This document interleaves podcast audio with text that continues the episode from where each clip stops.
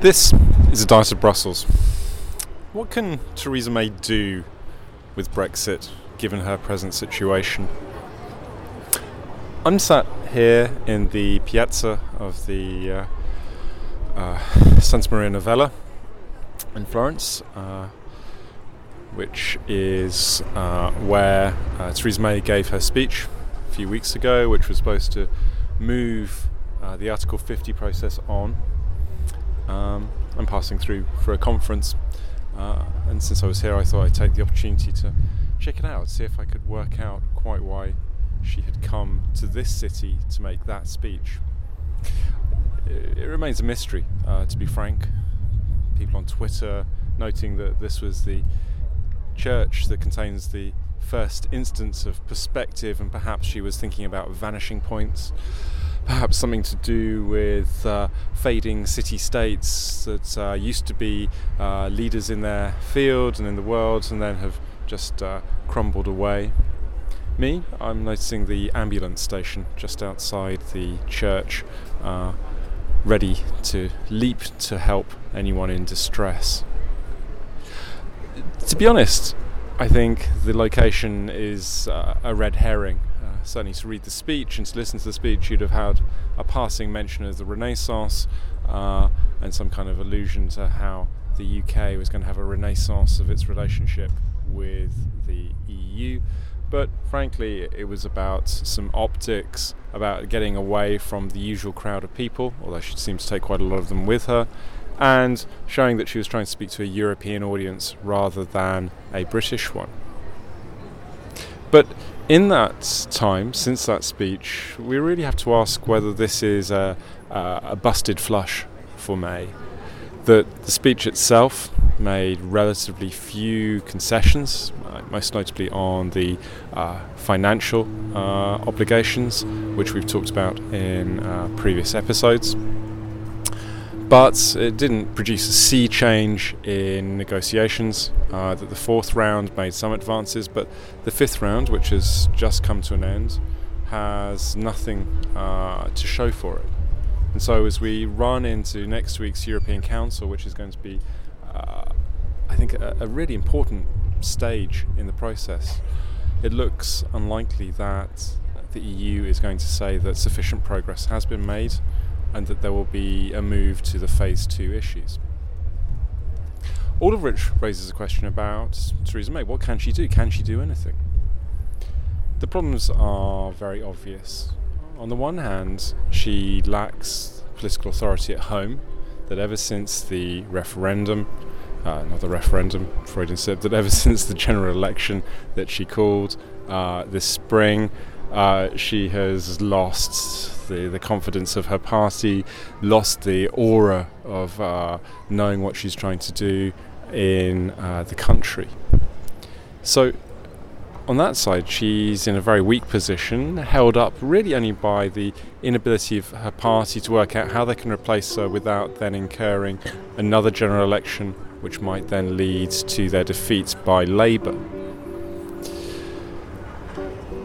At the same time, uh, on the European side, that weakness means that there's a degree of caution about negotiating with somebody who might be out of office very soon, somebody who might be making commitments that they then can't carry with uh, their party and with their parliament. And uh, understandably, there's a degree of frustration as well that Theresa May has not been the most reliable of negotiating partners even before uh, this last phase. Uh, most obviously, with that general election being called just weeks after starting Article 50. The upshot is that we have something of an impasse in the negotiations, that neither side sees a way forward, knows how it can uh, get round this structural problem. And partly it's an uncertainty about whether the problem is the person, Theresa May, or the pr- problem is the issues uh, that are under discussion, notably financial obligations, the citizens' rights, and the question of Northern Ireland. The the way out of this, I think, remains very unclear, and I think we have to ask a question about whether the European Council next week can produce something that will help move things on. At the moment, what it looks like is that there won't be that agreement on sufficient progress that will move uh, to phase two, to opening uh, discussions on transition agreements, uh, which means that that probably won't happen until December at the earliest at the next European Council.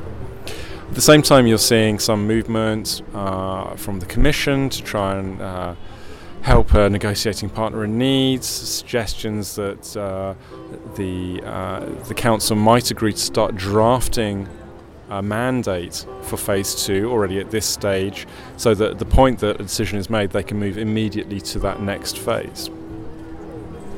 But still, you're left with the Theresa May problem that she uh, might not be in post, or if she is in post, she might not be able to take her cabinets or her backbenchers uh, along with her down particular paths.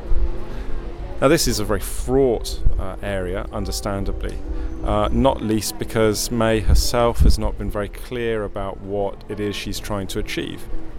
Now, you can argue that there's uh, an advantage or two in that kind of approach. On the one hand, it means that she's not tying herself down to uh, unrealistic uh, uh, objectives in what she's doing, that she's keeping it uh, flexible. But I think more realistically, uh, it's also uh, about not needlessly annoying sections of her party, be they softer or harder, in what it is that they particularly want to achieve from the process. Now, I think you've seen some indications over uh, the past months that May does have some ideas that she doesn't talk about in any great length. Uh, it's interesting that the discussion this week about whether there was funding available for preparing for a no deal scenario, which was a discussion or, well, public interaction between her and Philip Hammond, actually, I think, tended to towards the Hammond position rather than uh, what might be a harder uh, Brexit kind of line. That whilst May said that there would be money and that there was money made available for preparing for a no deal, actually the money is not the priority issue. The, the priority issue is spending the money, uh, and that involves lots of procurement activities, beefing up uh, border provisions, uh, security and customs checks, uh, in case that there is a no deal, because those things will be needed. But uh, having a budget line is one thing, actually going through that kind of process, uh, which would need to be happening now if there's to be any chance of having things ready for March 2019, suggests that actually May is uh, saying one thing and, well, in this case, not doing uh, uh, that thing in practice. But this is a game that has a limited shelf life, that at some point decisions need to be made. There needs to be some advance on this if there's to be any chance of a negotiation uh, being agreed uh, or a deal being agreed. And clearly, uh, the discontent in the party has grown over time. Not helped, uh, obviously, by that uh, fairly disastrous uh, speech that she made at the party conference, which, even though it generated a degree of sympathy, uh, sympathy is almost worse than dislike. Uh, that it's opened up a whole new line from uh, members of the party, and we've seen that particularly uh, with the, the Grant Shapps led effort to say, well, look, here's somebody who's maybe just needs a bit of a break, and haven't they had a tough time? And look how hard they pushed themselves. Didn't they do well? Why don't you go away? Now, uh, that's a, a, fairly hard uh, line and one which I think we're going to hear more and more of over time. That there is uh, not a long list of people who are going to stick their necks out for her. Again, the problem remains that even if you can get rid of uh, Theresa May, you don't necessarily have an obvious replacement, and even if you have an obvious replacement, or indeed uh, an unobvious replacement, they're going to have the same structural problems that May faces. Those problems obviously include the lack of a structural majority for the Conservatives in Parliament, that they will have to rely on the DUP uh, for the time being. A lack of clear alternative plans for Brexit, which is, I think, a, a, crucial issue, that there isn't a coherent position that has been argued, that uh, a lot of the critiques of May's work have been simply that critiques. This is where you've gone wrong, rather than uh, reasons developed alternative plans and approaches. So we, we find ourselves in this uh, strange limbo where things need to move on, where all the parties say that they want things to move on, and yet there's a very great degree of difficulty in actually making them move on. Now, that I think leaves us in a, a delicate position. One thing we might consider is that next week's European Council then acts as a catalyst in all of this. That if the EU 27 take a particularly hard line on uh, what has happened, if they frame things in a very negative way, if they don't go for this uh, pre preparation of the phase two mandate, then uh, it might be that that's the lever with which uh, challengers uh, pry uh, May out of number 10. That they say, look, here you are elected on the basis of your Brexit plans, of Brexit means Brexit, and you can't even do that uh, to any effect. So I think the next few months are going to be a really difficult time.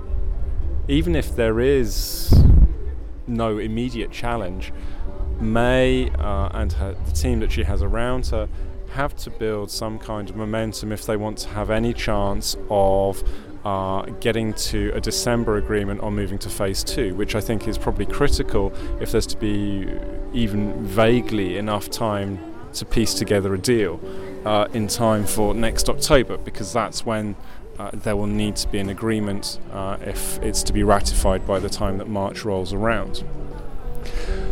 So uh, things need to change if you want to get a deal. Whether they will change, and uh, more importantly, how they will change, I think is very much uh, open to be seen. So, with all that in mind, I watched the ambulance leave with the blue lights flashing, going to provide medical assistance to some poor soul in need. And on that vaguely elusive note, I will leave you. Ciao.